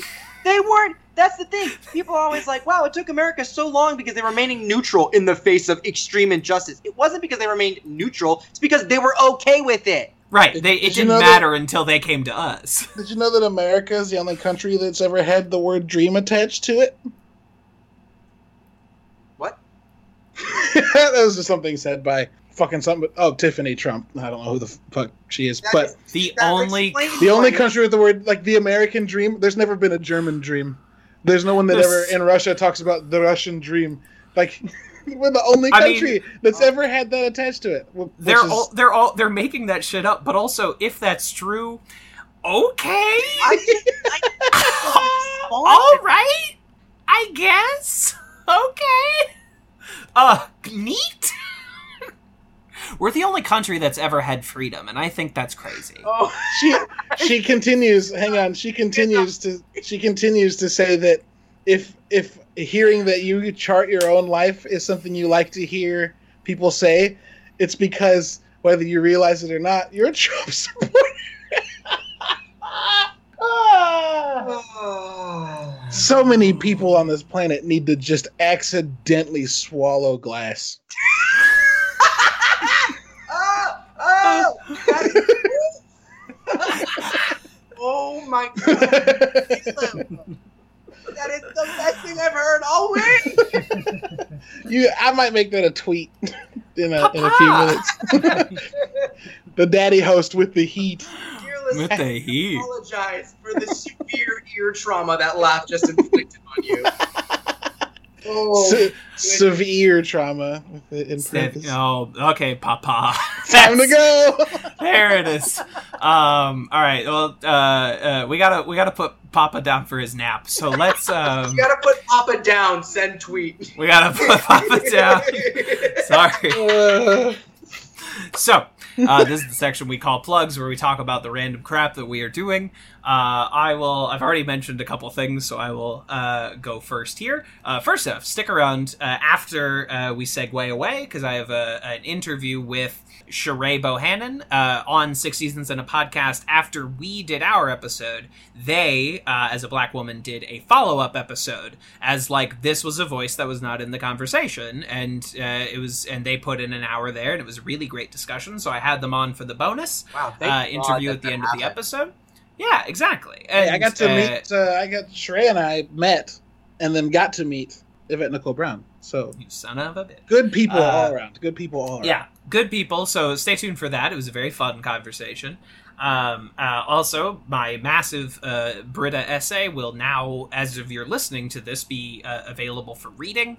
Uh, that is definitely on my Patreon, patreon.com slash tvskevin, and probably also on my Substack. That's tvskevin.sub, S-U-B, stack, S-T-A-C-K, dot com. That's where I publish all my short stories, all my essays, and it goes right to your email inbox. Isn't that nice? Uh, and most likely to your spam folder. Uh, but uh, uh, follow the show at Greendale3. Uh, follow me at TV's Kevin Lanigan, and leave us that tasty five star review or the recommendation. Whatever podcast thing you're using has a way to say this is a good show, and I would appreciate it if you did that for us. Uh, next. Ah, that's how I feel. I just, I, you know, so You know? I'm, I'm tempted to leave it at that. I respect that choice. I'm tempted to. I know. I will say this. Uh, so you can follow me at at at at at, at, at J A C E N Z I E V. That's on Twitter or Instagram uh, for your daily dose of radical queer content. then there's also, I mean, here's here's a fun one. Um, Decolonize myself. Check them out. They do really hard to swallow important work for these discussions but also if you're looking for something a little bit more lighthearted that also has to do with discussions of representation as a queer person i am a member of this organization. I am a huge fan of the work that they're doing and what they're representing in the musical theater and theater world uh, specifically uh, ring of keys org. I don't know if i've given them a plug before but if i have then i'm doing it again. And if i haven't you're hearing about them now. Uh, they are ring of keys org um, they're a nonprofit organization that's an arts advocacy org that promotes the hiring of queer women and transgender nonconforming musical theater artists on stage and off. Uh, they're And it will make you want to go listen to the Fun Home soundtrack. I mean, that's what it is a reference to, absolutely. But yeah, really just Norris Jones. Anyway, oh, yeah, so good. You know what? That's the plug. Listen to uh, Fun listen to Fun Home. Home Bechdel and read the graphic novel too. Um, Absolutely, I'm changing my major to Joan. Joan, Joan, Joan, Joan. Yeah. Anyway, if you want to know where the Bechdel test came from, that was them. Uh, Caleb, Papa. Oh yeah, I don't got much. Um, the police keep killing people, so fuck that shit. Fuck Um, or trying to, or trying to kill people. Um, yeah, damn. unbelievable to me that he. Anyway, yeah, fuck that noise to the edge of the universe and back. Um, so yeah, just keep supporting those those bail funds and those those all those things because I had a very real conversation with my family this week about like like how far does it have to get? And my uncle, who is a white man, was like, honestly, I bet they it would it would take them killing a blonde hair, blue eyed kid for people to be like, oh wait, and like I don't have anything to com- combat that assertion. like that that's probably true, which really sucks. But uh, you know, people don't seem to be very happy about it, and they seem to be protesting still. So keep it up, keep them fires warm. Uh, we will be back next week with uh, a romantic episode and a documentary. Uh, but until then, pop pop. Pop, pop, baby. A boo, dooba boo, boo, dooba doo, zoopa doo, oh, zoopa dow, zoopa ba ba ba. That's the other thing. That's the other thing is every single time you start singing it, humming it, whatever you want, scatting it. that sounds weird. Um, doing- I want to like be playing supplemental instruments with you. and Do every time I think that, I'm like, I can't because they will stop and I will still be going, and I'll ruin the whole shtick. So funny. No, I want that. Okay, Next Also, time. we're skyping. it's not gonna line up properly. It's not gonna. It's not gonna line up. When it starts hearing one of us, it's gonna dip everybody else. It's gonna. It's gonna be great. Next week we'll try and do next the same time, one. baby. Give me some more time in a dream.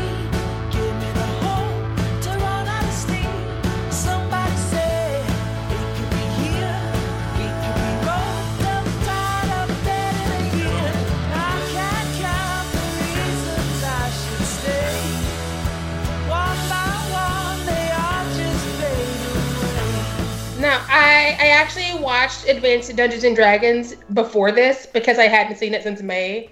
Granted, that was the fourth time watching it this year, not all the other Dungeons in live. Um, but I went ahead and give Amazon that two dollars just because I wanted to see it again because I can't see it. So now it's the best episode. Right now, it's like now it's the forbidden episode. If they didn't want us to watch this episode, perhaps they have done the exact opposite of making that happen because now it's like the fabled lost episode of Community. Yeah, literally. Before they took it away, I never went directly to one episode. It was always like, well, this group of episodes or this season. But now it's like it's all I want. I just want it on repeat constantly. I want to just like bathe in it. I want to. It's tantalizing. It's like I'm not supposed to have it. yeah. Because who knows how long uh by the you know this is the interview portion of advanced community studies we got to community faster than we normally do uh which is completely fine uh my my guest uh it had to be uh my guest on this episode uh this is uh Sheree Bohannon Thank you. It's awesome to be here. Yes, welcome. Uh, for those of you that listened to uh, our appearances on six seasons in a podcast. Uh, the Advanced Community Studies was part one of sort of the newfangled Advanced Dungeons and Dragons discussion, and then you, of course, followed us up uh, with a with another excellent uh, episode with a new perspective. And I said, well. We gotta bring this back to to to advanced community. We gotta we gotta continue this discussion, and now it is a dialogue. I love that. I feel like it's what the episode deserves. I agree. Um, but right, like all they've done, you know, who knows how long this episode will be gone from Netflix and Hulu. Like at this point, it's been oh, however many weeks, a couple months now, perhaps since since that episode was pulled. Yeah. Um, by the time this goes up in a few weeks, it might even be uh, two or three full months.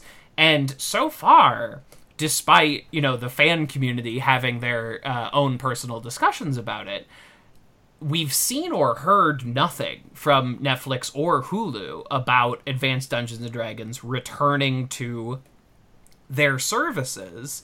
And now it's become like a bootleg. Now, like, we're gonna have to pass around worn out pirated copies of Advanced Dungeons and Dragons.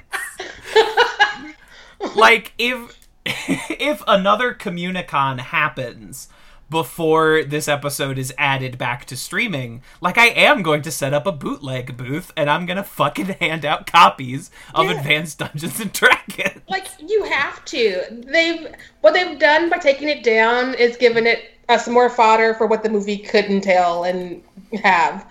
Because I don't foresee Dan Harmon sitting on this and not having to come back in the movie some way somehow.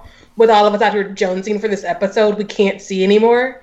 So yeah, Absolutely. There should be uh, 21 and a half minutes of the community movie where the gang sits down and watches that episode of community. we and just watch them in- react to it because we still can't see it because it's forbidden. in in full. We put like a mystery science theater, like their silhouettes at the bottom of the episode, and then just let Advanced Dungeons and Dragons play full screen for 21 and a half minutes. I would love that. I'm not going to lie. I I would see it three times in theaters. Yeah, the first one. Absolutely. Uh, should it? Should it? If if uh, and we we all assume at this point that the Community movie is going to be a Netflix original. Like I I think that's what we're all operating under the impression of. And so if they if they give the Community movie the marriage story treatment, or or if it's one of their their their picks that they ordain to place in theaters, I will be there every single week of its release here in New York City. Like I will go back and then go back. I need to trick Netflix into thinking that it is more popular than it is. I mean, they found out how popular it was, which is part of the reason I think they targeted this show specifically for this episode. What I would like is I would like for them to find a way to resurrect Yahoo Screen just for this movie. just to be like produced by Yahoo Screen. And Just- we're like, wait, just what? bring it back.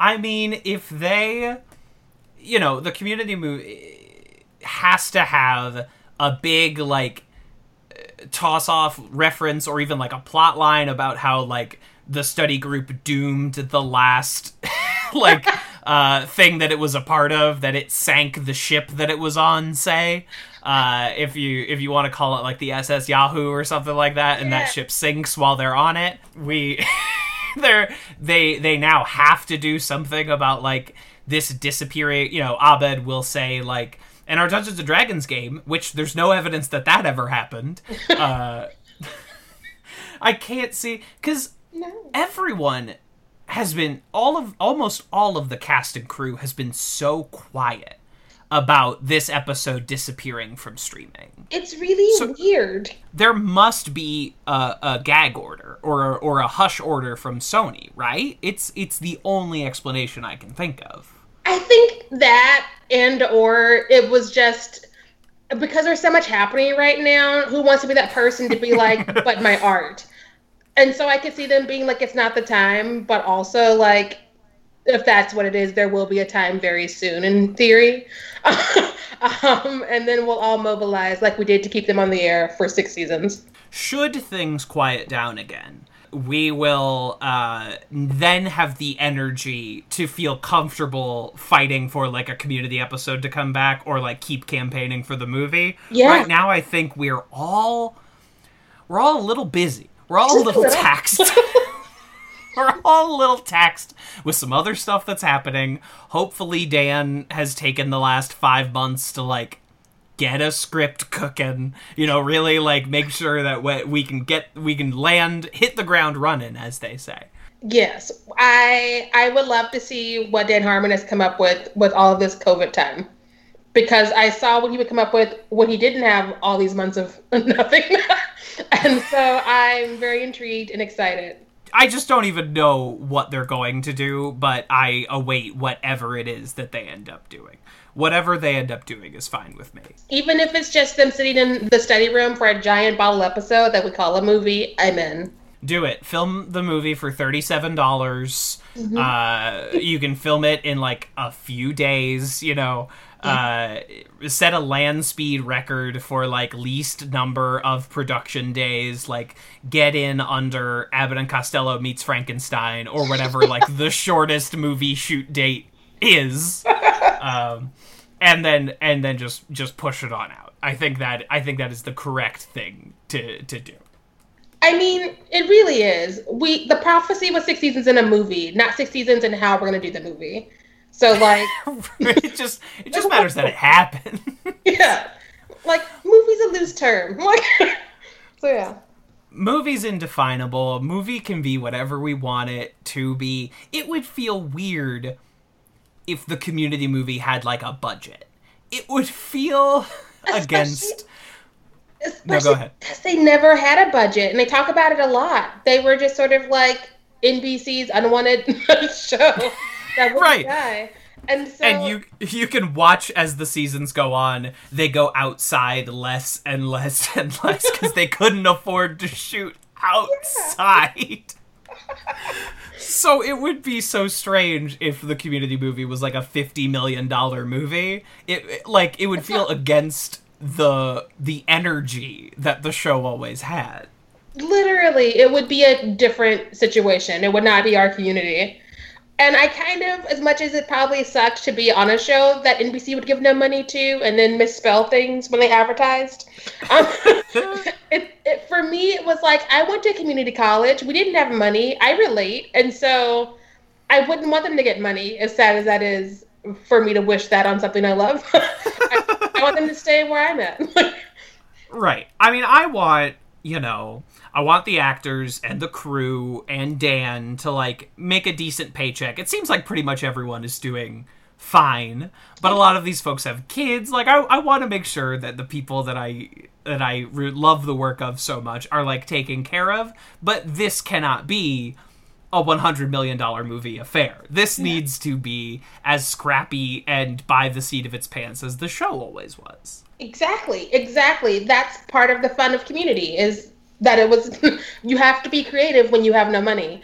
And so if you come out with a summer blockbuster budget, then it's just like, well, Will Smith just flew in, but why? right exactly right if you get to like say anchorman 2 and like your final fight has like harrison ford kanye west jim carrey tina fey amy poehler it's like what i'm just watching like you burn a pile of money right before my eyes It's like insulting. It literally is insulting to be like, oh, this is where all this money went. That's cute.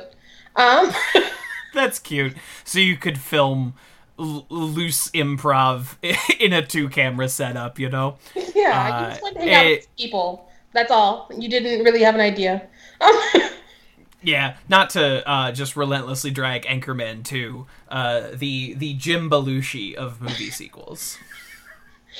I love that Jim Belushi is a running theme. Every time I rewatch this series, I'm just like, there's another Jim Belushi. I wonder, has anyone tallied? Does like the community wiki have a full list of Jim Belushi dunks? Uh, I I am finding out presently. If they Mm, don't, so- that's my new weekend project this week. is to watch all of Community uh, and log every single Jim Belushi Yeah, so far it just came up with like a, a page called running gags. Uh, so I'm gonna need all of us to really get get on this train and get the official tally of Jim Belushi jokes. Let's all take a season and just do it. Right. We'll divide it up. You know, maybe you know we'll take the long seasons, we'll cut them in half, and then we only need nine people to watch half a season of Community. Which, let's be honest, some of us were going to do anyway. yeah. and uh, and just log every like we all sit around a table and make a notch for every Jim Belushi reference. Yes. yes, exactly. Uh, so great. So let me let me ask you some of the standard uh, questions that I that I ask to guests. Um, uh, how did you come to Community? What is your Community origin story? So when it first premiered, I was even bigger into TV than I am now. and I've always been that nerd, you know.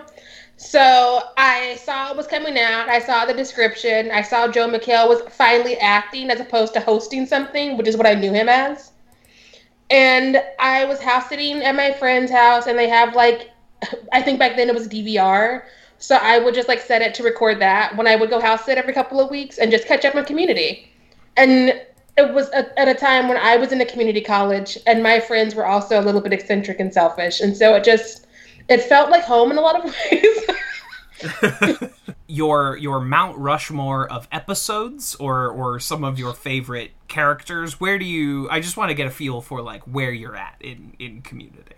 like it's it's really really hard. I would say because I can't I can't rank episodes. I love so many of them for so many different reasons because they give so many different characters a moment to shine here or there, especially the background characters like Leonard and Neil. And so I I would say my favorite season has to be between two and three, and that's as close as I can get to being like favorite. Um, and it's not because That's I fine. I understand. It's so hard. They're all. It's such a good show. Aside from season four, I would argue it was the best season of TV whenever those seasons aired. Even the Yahoo season, which some people have very different opinions about. I love it. I am a huge season six uh, lover. It might, you know, boy, my rankings change all the time, but like, I think my top three are two, three, six. That's Um, solid. I yeah, because two is unassailable. We're going through two right now on the show, obviously because you're on the Dungeons and Dragons episode, and two is unassailable. Even the worst episodes of season two are still very funny or creative or weird. and, and I I say weird in like a very genuine way. Like the the the the the secret trampoline episode Oh, is God, yes. not is not one of the great episodes of television, but it's one of the weirdest things to have ever happened on TV. It's so bizarre that they got away with that. It, it's so bizarre, and I feel like if they were gonna pull an episode, it would have been that one, which is also confusing. I which love that features a swastika. Like, I, right? I love that episode because it's it's definitely one of those moments where you're like, oh, he was he was racist, which I feel like I've had that moment so many times after a moment where I'm like, that was weird, and then later I'm like, oh God, that was a racist. we had a Oh. racist in the house. I wow. this happen? and so I I love that episode, and I'm surprised that like whoever made this call wasn't like, we should look at this one before the Dungeons and Dragons episode. Right. That didn't look at that one. Didn't look at the one where Chevy Chase is quite literally in brown face. Didn't look at that one. Literally. Uh, did not, you know, there are, and we've we've litigated this to death. I'm sure earlier in this very episode and on the Six Seasons podcast in a bonus episode of our own. But like, there are like more offensive episodes of Community. like There there really are. are. I- There are much I- episodes of Community where like they bandy around the T slur, you know, just like uh eh, constantly, you know. yeah. Oh my god. Like I, I, I can think of so many more episodes where I would be like, "That's a conversation about should we maybe put up a warning or talk about this one." I, I would not have gone to this one. This one has so much nuance and there's so much beauty in this story. I, like I said, I watched it right before we did this. um, because I went ahead and paid those two dollars because I needed it now that it's been taken away. And it's just it's really beautiful. And it's still in a time where all of them are still straddling that sort of realistic but also about to get away from us point in their Mhm. timelines. Because like britta's still a person here. Like i it's across the table. Everybody's on. Everybody is who they have been and who they will be to extent. And we get to see jeff go oh no i messed up. I fucked up. I gotta fix this. I don't want to be this person anymore and it's just I don't know. There's so many reasons to not pull that. And if you have an issue with it, by all means, everybody's entitled to be offended by anything that's offensive. And we could have put up a warning or had a conversation or I don't know. Like HBO has this show called I May Destroy You, which is glorious but heavy. And at the end, they mm-hmm. put up a list of resources so people who might be like triggered or anything can like seek help, hotlines, therapists, you name it. And so, why couldn't we do something of that nature for this uh, to a lesser scale? Because clearly, this is a different issue. And so, yeah, Yeah, there's that. There's all of the like. I've never seen a show cover depression and mental health like Advanced Dungeons and Dragons does for Neil. It's just such a like tender portrayal for a character who like most people still refer to as Fat Neil. Yeah. Like it's it's such a a strong and like the the the benefits that you can have when you are suffering from mental health issues when you are a part of uh, forgive me but a part of a community and how much like other people's affection or even like the small moments mean so much to someone who's suffering through mental health issues and now that's just gone. Like no no looney tunes precursor card that says like this is offensive. Like no, it's just gone. No, and it's another thing I really love about this episode, and it hit me today differently than it ever has because we're five months into this pandemic and everybody wants to be online and awful, is that it's also an exercise in empathy for so many people because not only are they reaching out to Neil, but when Neil is like, oh, Pierce is worse off, I pity. They all give Pierce this pity that they never really give him when they write him off or they try and avoid him, aside from Annie usually and so like i i love that i love that story and that we can see a monster and also understand that perhaps this monster also needs some of the empathy we're giving the person we feel bad about too that's how this Right. the person Yeah. we feel bad for Right. And it's I don't know, it just it, it has so all these complex relationships and it it's just gone. Like we didn't even like cut that joke. Like it's just gone and uh, who knows if it will ever come back. It's it's it's completely wild. It's absolutely wild.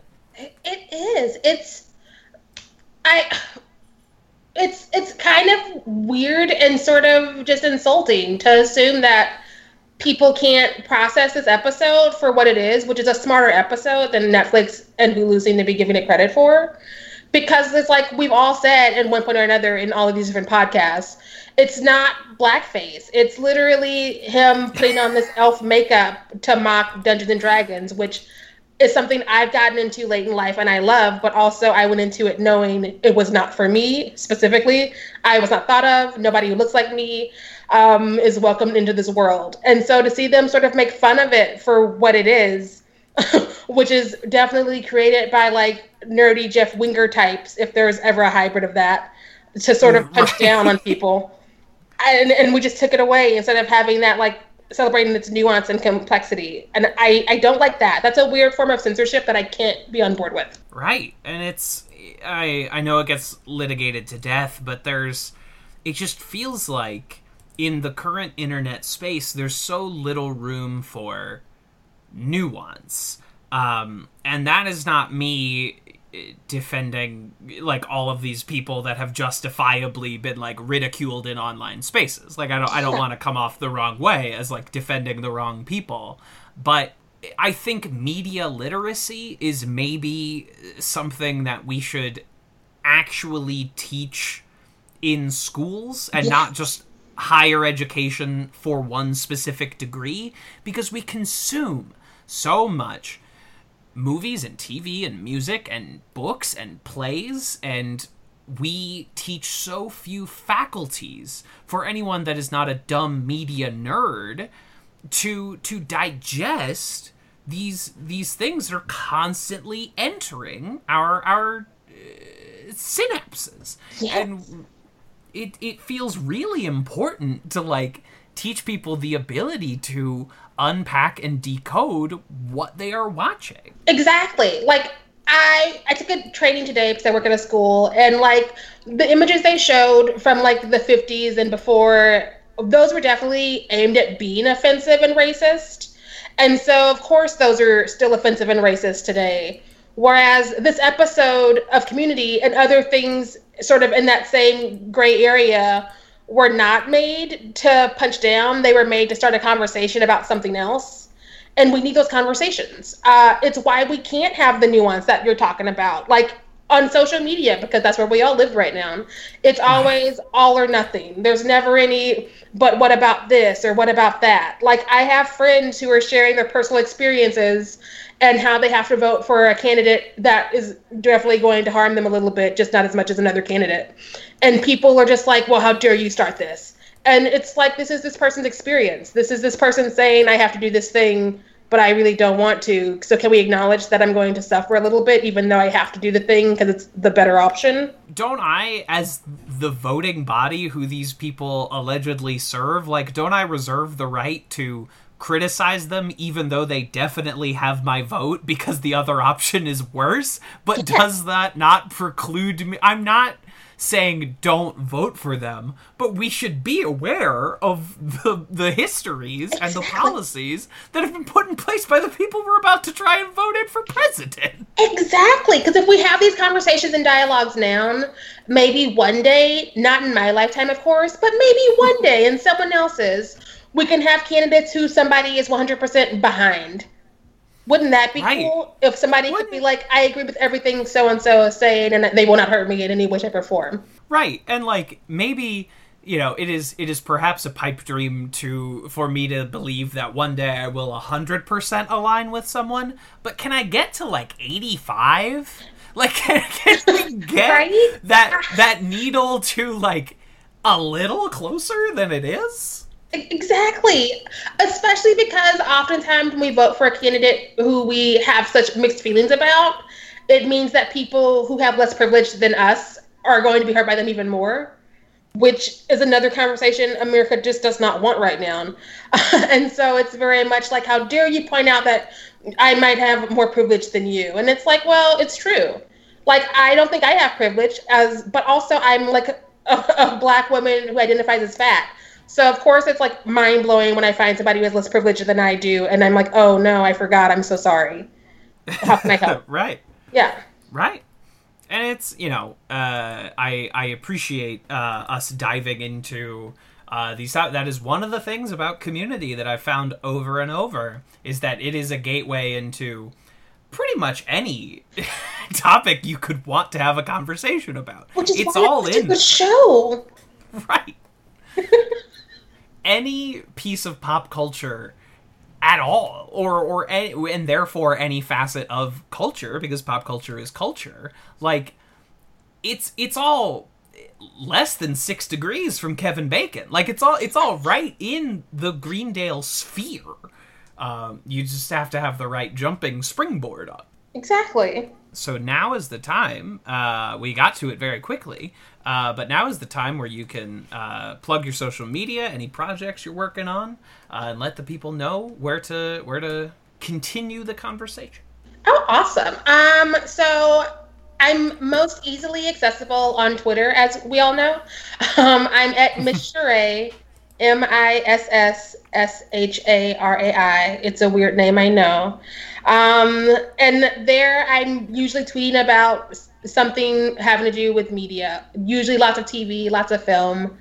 I just started a podcast with a friend called A Nightmare on Fear Street, where we look at horror movies because we grew up with them and we love them, but they don't love us. Me as a black woman who identifies as fat, and him as a gay man in America, we're not usually treated well.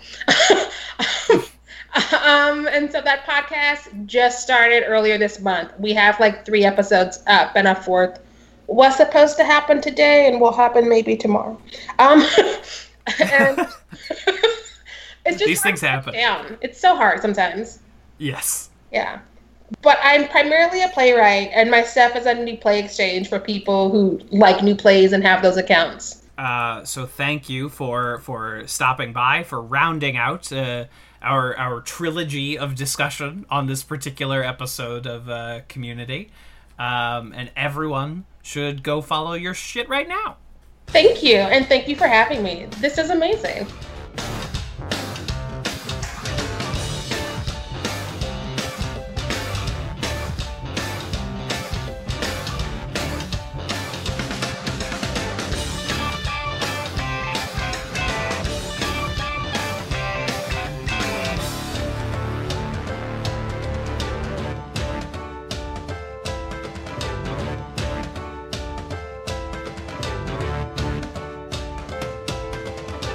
This has been a Talkback Podcast.